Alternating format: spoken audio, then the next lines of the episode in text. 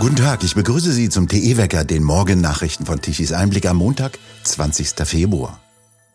In Berliner Wahllokalen häufen sich Ungereimtheiten. In einigen Wahllokalen wurden mehr Stimmen abgegeben, als Wähler im Lokal waren. Auf Anfrage der Tageszeitung Taz bestätigte Landeswahlleiter Stefan Bröchler, dass im vorläufigen Ergebnis eine Differenz zwischen der Anzahl der Wählenden und der Anzahl der abgegebenen Stimmen bestehe. Die Taz berichtete von 1248 Erststimmen und 726 Zweitstimmen mehr, als Wähler in den Wahllokalen waren. In einem Wahllokal in Steglitz-Zehlendorf zum Beispiel sollen 375 Stimmen abgegeben worden sein, obwohl nur 275 Wähler registriert wurden.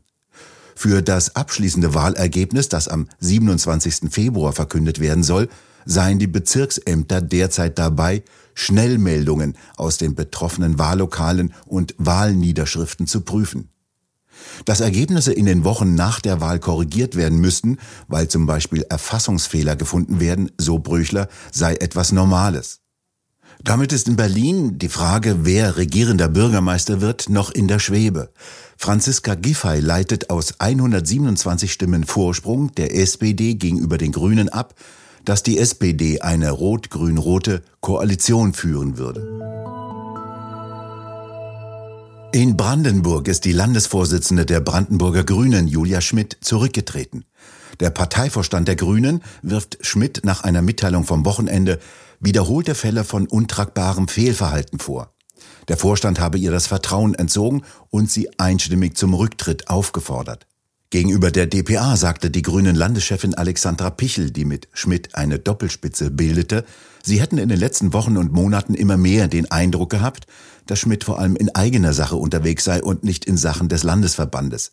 Sie habe sich auch nicht an ihr Wort gehalten und habe nachhaltig Vertrauen zerstört. Im kommenden Jahr finden in Brandenburg Landtagswahlen statt. Derzeit regieren die Grünen in Brandenburg in einer Koalition mit SPD und CDU. Über die Neubesetzung der Führungsspitze in der Partei sollen die Delegierten im April entscheiden. Schmidt hatte zuletzt immer wieder Kritik an den Koalitionspartnern geübt. Sie warb wiederholt für einen schnellen Braunkohleausstieg in der Lausitz und sagte, der Ausbau der erneuerbaren Energien dürfe von SPD und CDU nicht verbockt werden. 2021 hatte sie eine bessere Zusammenarbeit in der Koalition gefordert. In den USA sorgt für Aufsehen, dass Nikki Haley in das Rennen um die nächste Präsidentschaft eingetreten ist. Sie hat ihren Hut in den Ring um das Rennen um die Kandidatur der Republikaner geworfen. Sie tritt damit gegen ihren früheren Chef Donald Trump an. Suse Heger, Tichys Einblick-Korrespondentin in Florida. Wer ist denn Nikki Haley und was treibt sie zu diesem Schritt? Also die Dame ist hier in Amerika nicht unbekannt. Äh, sie stammt aus Bamberg, allerdings nicht aus dem deutschen Bamberg, sondern aus South Carolina. Da gibt es auch einen Bamberg. Ist die Tochter von indischen Einwohnern Einwanderern, also quasi prädestiniert als Erfolgsfrau, die eine Migrationsgeschichte hat. Sie war äh, Gouverneurin von South Carolina, zwei Amtszeiten, ist in der Amts, in der zweiten Amtszeit hat sie ihr Amt niedergelegt, um unter Trump als äh, Ambassador, also als Botschafter für die Vereinten Nationen zu arbeiten kommt bis heute als eine der wenigen mit Trump auch noch gut aus.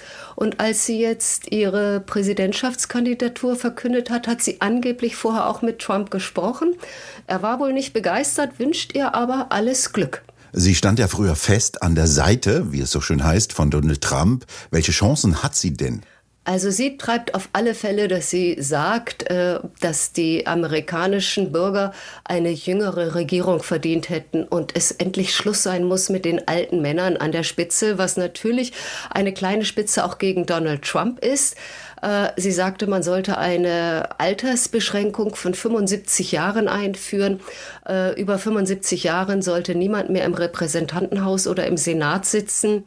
Politisch haben sie, glaube ich, oft die gleiche Agenda, aber sie denkt, dass es jetzt einfach an der Zeit ist für frischeren Nachwuchs. Sie hat gezeigt, dass sie in South Carolina regieren konnte.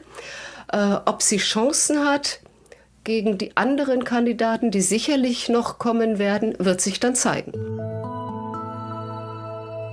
Die Mitarbeiter der britischen Zeitung The Guardian müssen schon jetzt drei Monate lang in einer ehemaligen Brauerei arbeiten. Denn so lange dauert bereits ein Erpressungsangriff, der den Betrieb der Zeitung vollständig lahmlegte. Der Hauptsitz der Zeitung in King's Cross ist nach dem Cyberangriff weiterhin komplett geschlossen. Die Zeitung hat behelfsweise Büroräume in der Phoenix Brauerei im Westen Londons bezogen. Die provisorischen Büroräume entstanden zwei Monate, nachdem The Guardian von einem Cyberangriff betroffen wurde. Dieser Angriff habe viele Computersysteme der Zeitung lahmgelegt. Die Hacker verschafften sich Zugang zu den Gehaltsabrechnungsdaten, so dass Namen, Adressen, Gehälter und Passdaten der Mitarbeiter offengelegt wurden. Nach Angaben des Guardian hätten sich die Hacker höchstwahrscheinlich durch einen sogenannten Phishing-Angriff Zugang zu den Daten verschafft. Bei solchen Anschlägen versuchen die Angreifer, die Mitarbeiter dazu zu verleiten, auf gefälschte Links zu klicken. Bei solchen Angriffen werden in der Regel hohe Lösegeldforderungen verlangt. Versprochen wird, nach Zahlung des Lösegeldes die Systeme wieder freizuschalten. Es ist nicht klar, ob die Chefs von The Guardian das Lösegeld gezahlt haben. Während das Unternehmen zunächst einen Angriff auf den Journalismus durch einen ausländischen Staat befürchtete, sehen Fachleute dieses Szenario inzwischen als unwahrscheinlich an. Eine Quelle bei der Zeitung The Guardian sagte gegenüber dem britischen Telegraph, das Druckteam habe seit dem Angriff wie verrückt gearbeitet und sei gezwungen gewesen zu improvisieren. Druckseiten zum Beispiel hätten sie über ihre Telefone verschickt. Die Mitarbeiter des Guardian hätten außerdem externe Cyberdienste in Anspruch genommen, um herauszufinden, ob ihre persönlichen Daten kompromittiert worden seien. Aus Sicht der Geschäftsführung des Guardian hört sich das Versagen der IT-Sicherheit des Unternehmens wörtlich folgendermaßen an. Dank unseres talentierten Teams können wir weiterhin jeden Tag rund um die Uhr unglaublichen Guardian-Journalismus auf unserer Webseite, in unseren Apps und in gedruckter Form veröffentlichen. Von Norden kommen immer wieder Tiefausläufer heran, die im Nordteil für Wolken, Regen und Wind sorgen. Vor allem an den Küsten wird es stürmisch mit Windgeschwindigkeiten von bis zu 70 Kilometern pro Stunde. Der Süden und Westen bleiben heute am Rosenmontag davon unberührt. Dort kommt teilweise sogar die Sonne durch. Die milden Luftmassen im Süden sorgen für Temperaturen bis zu 13 Grad wie in München oder Frankfurt. Im Norden dagegen bleibt es deutlich kühler bei Temperaturen um die 8 bis 9 Grad. Und nun zum Energiewendewetterbericht von Tichys Einblick. Gestern am Sonntag benötigte Deutschland um 12 Uhr mittags eine elektrische Leistung von gerade einmal 53 Gigawatt. Davon kamen laut energycharts.de 15,4 Gigawatt von den Windrädern. Die Photovoltaikanlagen lieferten 13 Gigawatt. Nachmittags gegen 16 Uhr kam allerdings von der Sonne nichts mehr. Ohne konventionelle Kraftwerke wäre es nichts mit dem Mittagsbraten geworden. Wir bedanken uns fürs Zuhören. Schön wäre es, wenn Sie uns weiterempfehlen. Weitere aktuelle Nachrichten lesen Sie regelmäßig auf der Webseite tichiseinblick.de und wir hören uns morgen wieder, wenn Sie mögen.